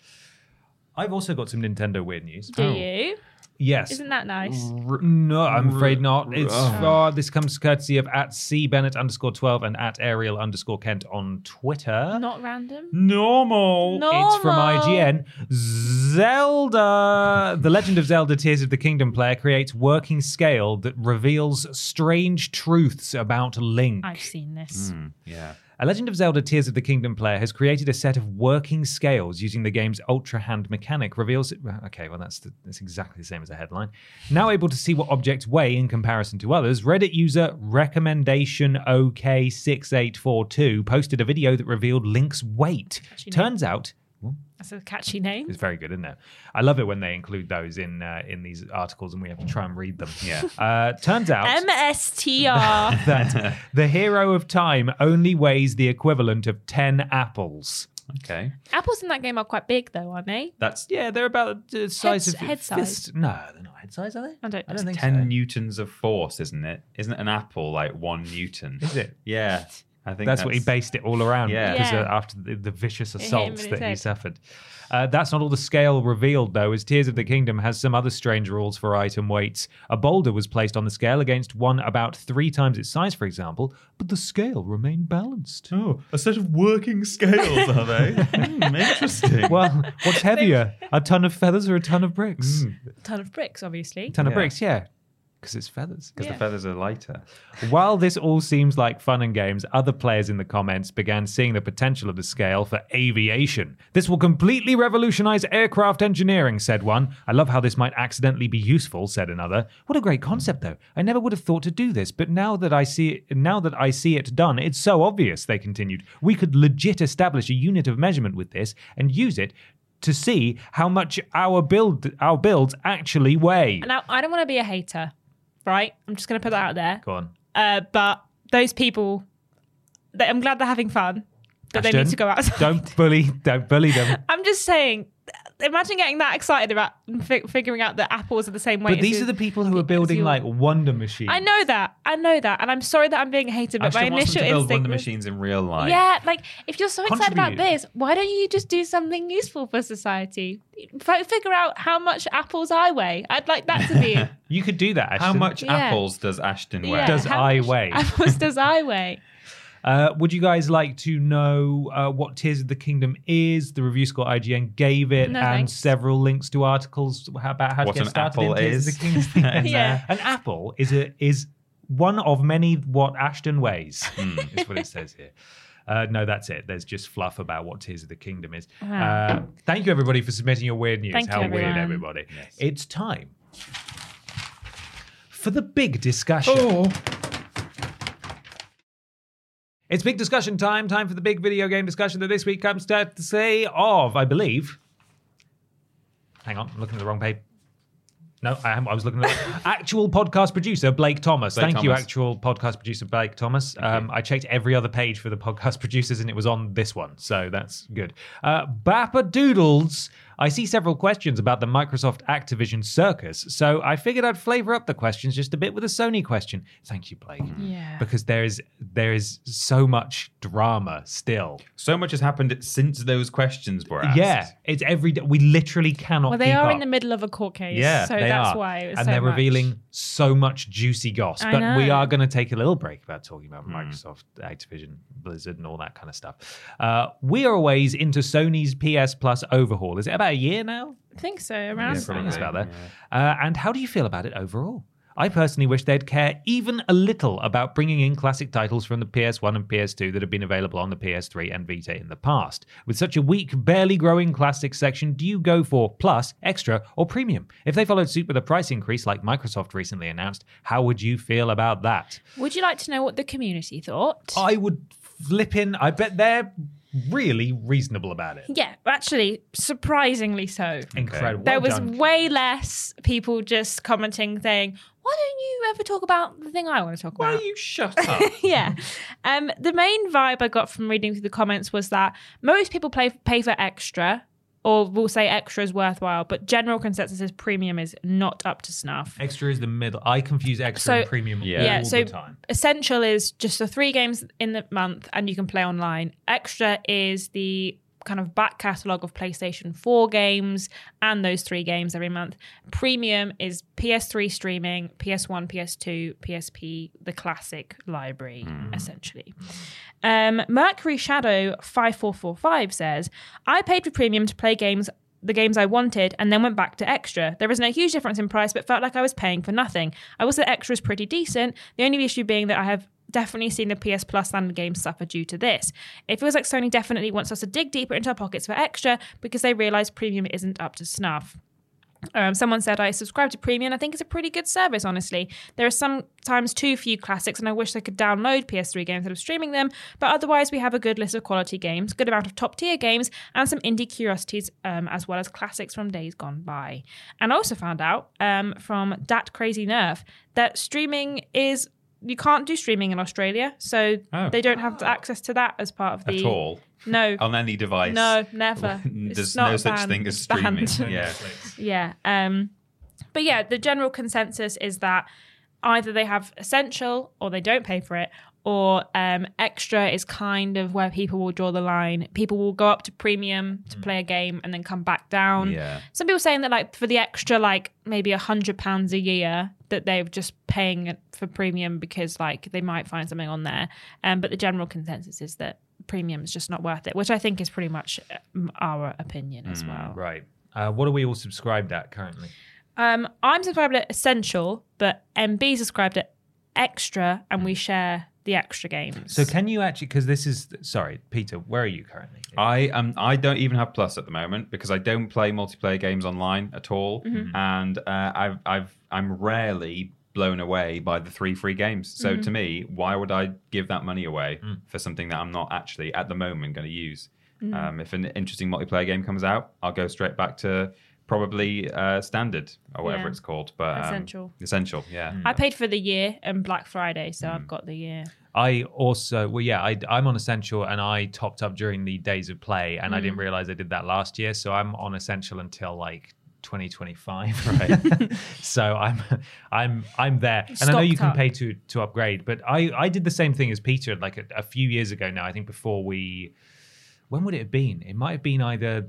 It wouldn't have been the first year of Triple Jump. It probably would have been when we were at Vidiot. I didn't have Plus for most of that year, I think, just because I I wasn't playing. We, none of us had a lot of money Yeah. because it it, Bristol's expensive, um, and I just wasn't playing online, and so it didn't. It just didn't seem worthwhile. I have a question for you though, because Yes. I share my account with a friend, my Ben. Um, which is legally different from your Ben. It was Mm-hmm. yeah, very exciting when the two distinct. Bens managed to meet There's three Bens in one room. It was yeah, the my Bens both met at the same time. Yeah. Uh, but my Ben, who I share my account with, uh, he he has, I think he's got extra, and I haven't even tried to download or access those Mm-hmm. So- games. So does that work? Yeah, or does so it, it works the same way as console sharing. Okay. So my PlayStation is his Yeah. main PlayStation, Hmm. and I will download. I would go on his account, download the games I want to play, Hmm. and then because console sharing is enabled, I can play those on my account if they're on the PlayStation that I'm playing on. Right. So I've downloaded Assassin's Creed uh, Ezio Collection and Dishonored 2 on his From extra account, Extra. but I'm playing them on my account because it's the PlayStation that I downloaded. Well, that's great to. know because I, I'd hope that would be the case, but I've not Yeah. even bothered going to look because I assumed there'd be some sort of PS Plus check, seeing as that's a subscription rather than a purchase game. Hmm. Yeah. But it's nice to know that you can. because that's why we were like, well, I don't mind paying for extra because there's games that we can go back and like dip into, you know, like Ratchet and Clanks are on there and like a couple of like PlayStation 4 games are on there. So it feels it feels worth it for us, especially kind of in what I would deem as finally a kind of quiet month in Yeah. terms of game releases. Um there's the, lots of games on there that I've been wanting to play or I've been on my radar, but I've just never had the opportunity. And I do think that the extra collection of games is actually pretty damn good in terms of like what they've got to offer. And I think some, in some ways, I think is more appealing to me than the Xbox Game Pass collection of of older games.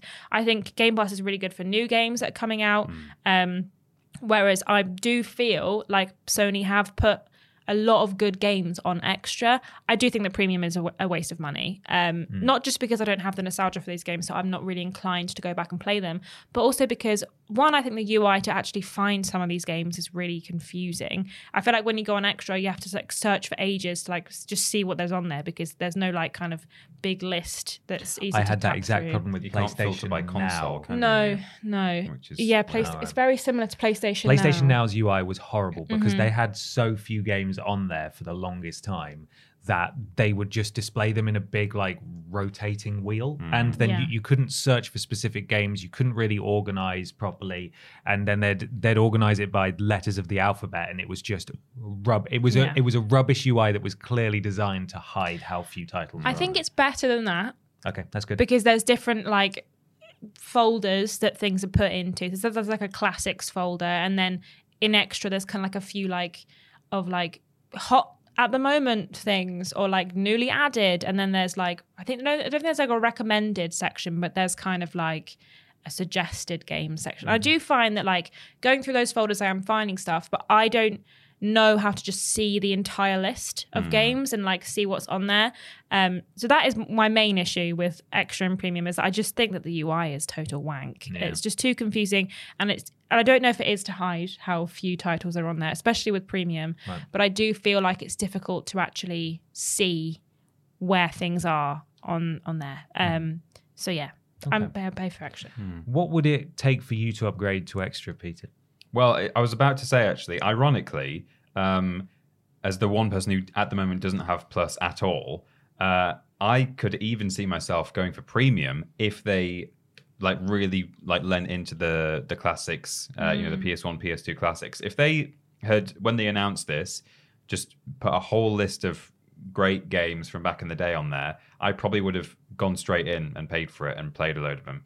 Um, but uh, so I mean, potentially, I, I, could even go for premium if they did that. But to, to go to extra, I don't know. I think it's as much a, a me problem as much as anything else. I don't think necessarily it's not good value for money. I think it, it, it seems like decent enough value. I don't think the three game, the three monthly games are like tend to They've been a bit generally blow my socks off. Yeah, um, but you know, just as a as a an online service and some decent PS4 games, I think it's good value. It's just really a case of I'm not playing multiplayer games right now, so I don't need to pay for that functionality. Um, and I guess until, as you say, Ashton, until just sort of recently, I've felt quite busy with other releases, and now it is a bit of a kind of a more of a quiet month, or it has been. Um, so really, it would have to be because I used to play um, almost exclusively multiplayer stuff for a period of time where I was just playing Battlefront all the time. I played Crash Team Racing. Um, you know, they've just brought out that new Crash multiplayer game. I don't fancy it. Thanks very much. But um, Do you want to play Crash Rumble, Mm, which costs twenty five pounds. By the way, Is it really? yeah, Yeah. I thought I it'd thought it was. I thought it was free to play. Oh, And then I was like, I was like, I think so. And then we checked last night, and it was twenty five pounds. And I was like, Whoa. oh man, I thought Yeah. it was a full priced game. No, Um, apparently- it shouldn't be. I saw a, a I can't remember if it was a headline or just someone tweeting about it yesterday where they, they said it's uh, dead on arrival was Yeah. the quote because it had no one's playing. it had 30 viewers on We were talking about this exact thing last night because MB was like, shame. "Has it come out?" And I was like, "Yeah, it's been out for like a week." Yeah. And then uh, yeah, he said it's got 30 viewers on Twitch because it's boring. oh dear. Boring. Apparently, it's fun to play, but um, I don't, people just aren't giving it a try. But anyway, yeah. To answer your question, for me, it would as much be a, a- thing about my own um, kind of habits and, Mm. and what I want out of my my PS5 because I do think the value seems all right for extra. Mm-hmm. Yeah. Yeah. I mean, I think Cheers on extra. Uh, Yeah. So there are there are day one releases, but it's nowhere near on the same level as Xbox is, and they're normally like kind of like they're they're indie titles that aren't PlayStation exclusive. Well, they are PlayStation exclusives, but they're not like PlayStation Studios. Yeah. Like Stray was on there Yeah. day one, and Tchia as well. Like kind of like the smaller, this the the double A's are kind of plonked on there as like day one releases. Things that people are excited for, but Hmm. you know they're not. They're not going to make a ton of money for Yeah. PlayStation specifically. Could they do anything for either of you two to go Yeah. as far as premium? I wouldn't bother paying for premium. Never? me. No, I'd I'd never pay for premium, um, just because I mean I've literally during the course of this conversation just realised that I could have accessed PlayStation Plus Extra this entire past year, and I've not once been tempted Yeah. to upgrade or even give it a go. Uh, and that's not to say that the games that are on there aren't any good. It's just that until they're, I think I've said, I said before that they do this really good thing that if you're buying something that's on extra, it'll tell you how much you need to pay to upgrade for just the month in order to mm-hmm. play it. And I think that's a great tactic to get people to upgrade. Mm. So if there's a game that I was looking to buy and it was on extra and it was it, it would only cost me a few quid, quid to upgrade for the month as opposed to paying you know like 20 30 pounds to play the game. Then yeah, Yeah. that's a no-brainer. I would do that for the month and then i'd probably drop back down again. Uh, in terms of keeping me there though i don't know. Like i'm a big ps3 fan and i feel that I feel absolutely no desire to stream PS3 games Yeah, until no, they work out how to get those actually running. I'm not really interested in revisiting, uh, you know, because a lot of those games have not been ported, which defies logic because there was a real, you know, uh, period during the early PS4 life cycle where a lot of games were being ported to to you know conventional hardware, and the same on the Xbox side as well, uh, to get those games off there. And there are still so many exclusives that are languishing on PS3, and currently the only way to experience some of them is through streaming them, and I, that's just not a way I want to consume those games. It's that's so not a way I want weird. to play them. Such a weird decision that they've made that those PlayStation 3 games are only streamable. I know obviously there's Yeah. like hmm. reasons because the PlayStation 3's hardware was just crazy. Yeah. But it just seems very strange that if a game can be streamed, why can a game not be in downloaded running and somewhere. played? It's running somewhere, and I assume it's running off PS3s um, somewhere, and, and uh, They've they're got a ginormous something- PS3 farm. It's just a huge, just one big PS3, Yeah. like a Saddam giant Hussein's one. Yeah. uh, PS3 Yes, farm. Oh, yes. that was PS, PS2s, wasn't Yeah. it? But- Was it? Someone was. Some terrorists had PS3s. That was. Oh no, the Air Force was working with PS3s. I think. Oh, yeah. The U.S. Air Force were using using it as but a no, he, supercomputer. he was using PS2s, I think. to build a WMD. Yeah. of course. Yeah. Uh, no, so so to get me to upgrade, I'd either need really comprehensive PS3 back catalog that is easily accessible and I don't have to stream them. I would want games that I am in the moment looking to play that are cheaper to play by subscribing than mm-hmm. buying or if they put something on their day one that I'm actually really interested in. Yeah. Those those are my those are my stipulations. I don't see that happening necessarily. And I'm glad to hear that a lot of people are enjoying extra. It seems like most people I talk to who don't have essential have extra. I don't know anyone with premium, and anyone who has had premium doesn't have good things to say about No, it. No. It's just, at the moment, it's it's not worth it at all. I do agree with the statement that like it does feel a little bit like PlayStation are going well. The best one is extra, and if Mm. you're paying essential, we're not. Here's a t- couple of crap games every month, but you're just not. You're not getting a good deal. Why don't you Mm. just pay extra money and just because they got rid of the PlayStation Plus collection, which was available to essential people as well. Yeah. Um, and they've just kind of smashed those into extra. So it does feel a little bit like if you're not paying for extra, you're kind of not getting much out of PlayStation Plus. Um, but I do think that they just, I don't know how they can charge so much for the premium collection and just have so little on there that people actually want to play. There's so many PlayStation exclusives that are just not on there, which is just so baffling to look Surely it's a matter of time before premium and extra are combined. Mm-hmm. Uh, but that will probably come with a price increase, uh, realistically, because otherwise, even even if they hold their hands up and say, "Yeah, premium didn't work, so we're going to put it all into extra," anyone who is subscribed at a premium level will probably be a bit miffed that they are. I don't know. Actually, that doesn't. I'm trying to logically make it make sense in my head, but I if- think they would. if they d- d- smashed it into extra and then said, okay, it's all the same price as extra now, premium subscribers might be like, well, what the hell? Why was I paying all that money? Well, but also, also- they'd be glad to be paying less. So I don't know what they Well, would. they'd be glad to be paying less, but uh, Sony would be able to say, by virtue of us adding premium into extra, we've added value to extra. Yeah. So they Oh, would yeah. put an extra couple of dollars on it probably Yeah, per month. yeah, it's um, I don't know. I, I I'm not sure.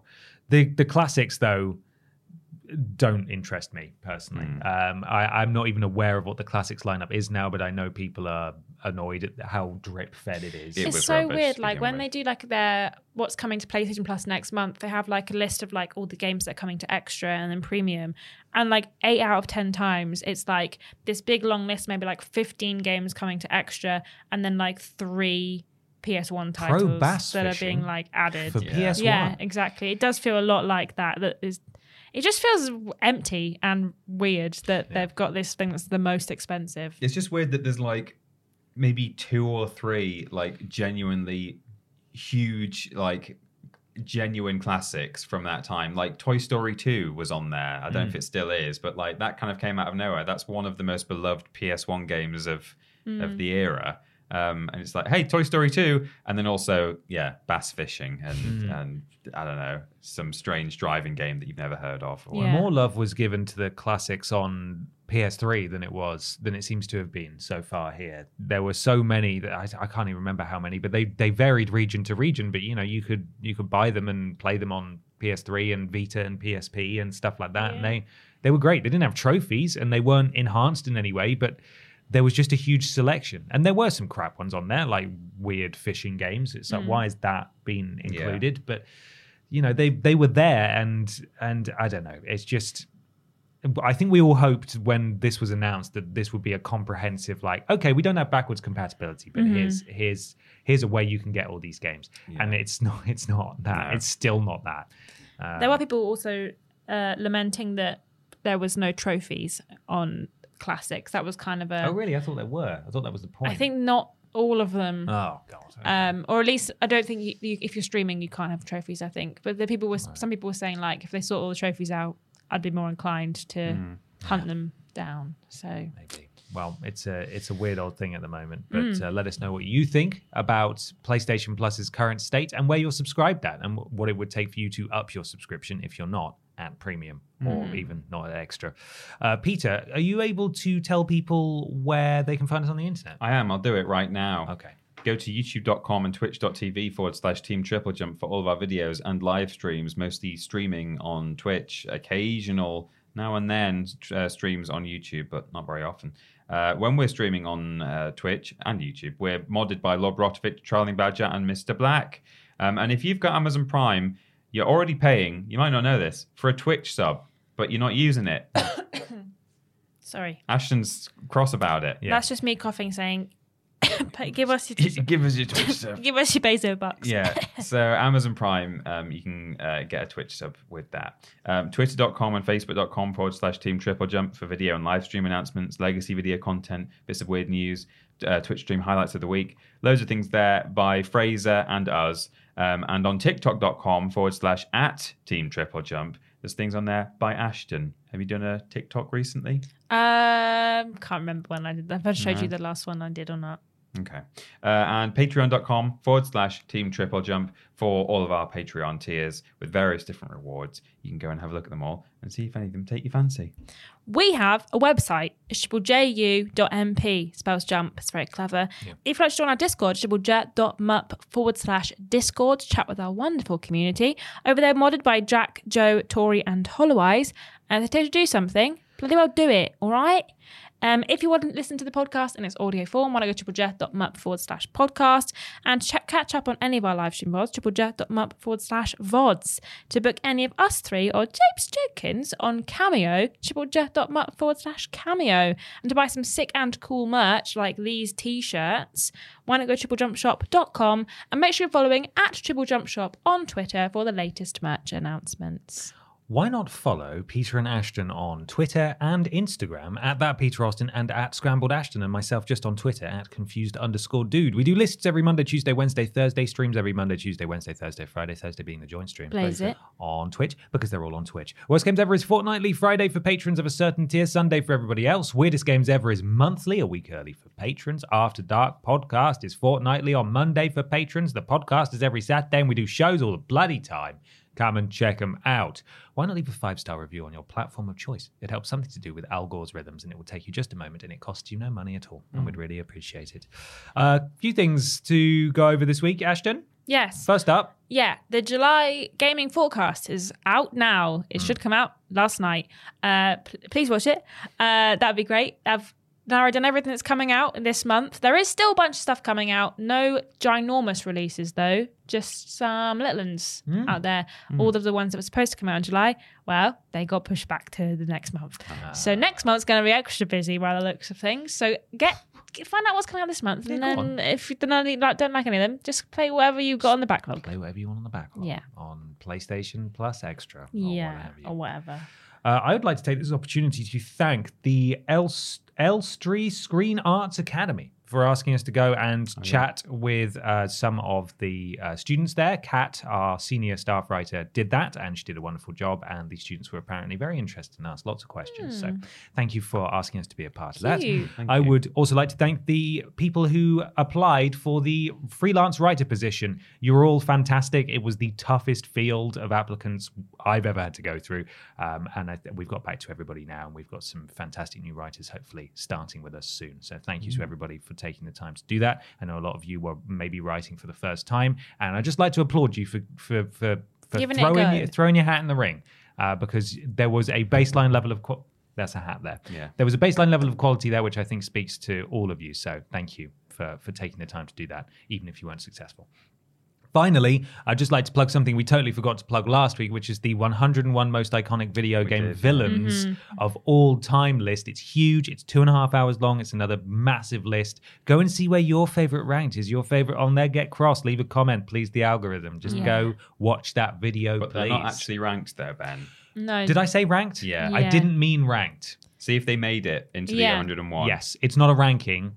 The one at 101 is just as dastardly as, as the one at number one. It's just 101 of the most iconic. But Anyway, it's a big list, Hmm. and you love those. You know you love those.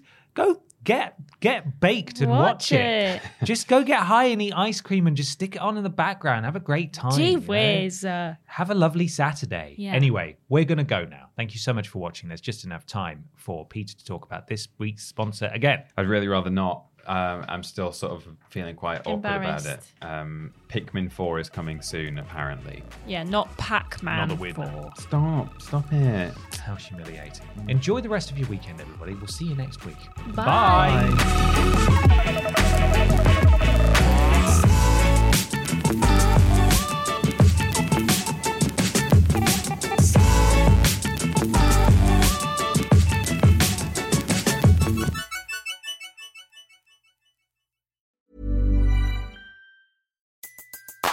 Everybody in your crew identifies as either Big Mac Burger, McNuggets, or McCrispy Sandwich. But you're the filet fish Sandwich all day. That crispy fish, that savory tartar sauce, that melty cheese, that pillowy bun. Yeah, you get it. Every time. And if you love the filet of fish, right now you can catch two of the classics you love for just $6. Limited time only. Price and participation may vary. Cannot be combined with any other offer. Single item at regular price. Ba-da-ba-ba-ba. Join us today during the Jeep Celebration event. Right now, get 20% below MSRP for an average of 15178 under MSRP on the purchase of a 2023 Jeep Grand Cherokee Overland 4xE or Summit 4xE. Not compatible with lease offers or with any other consumer incentive offers. 15,178 average based on 20% below average MSRP from all 2023 Grand Cherokee Overland 4xE and Summit 4xE models in dealer stock. Residency restrictions apply. Take retail delivery from dealer stock by 4 1. Jeep is a registered trademark.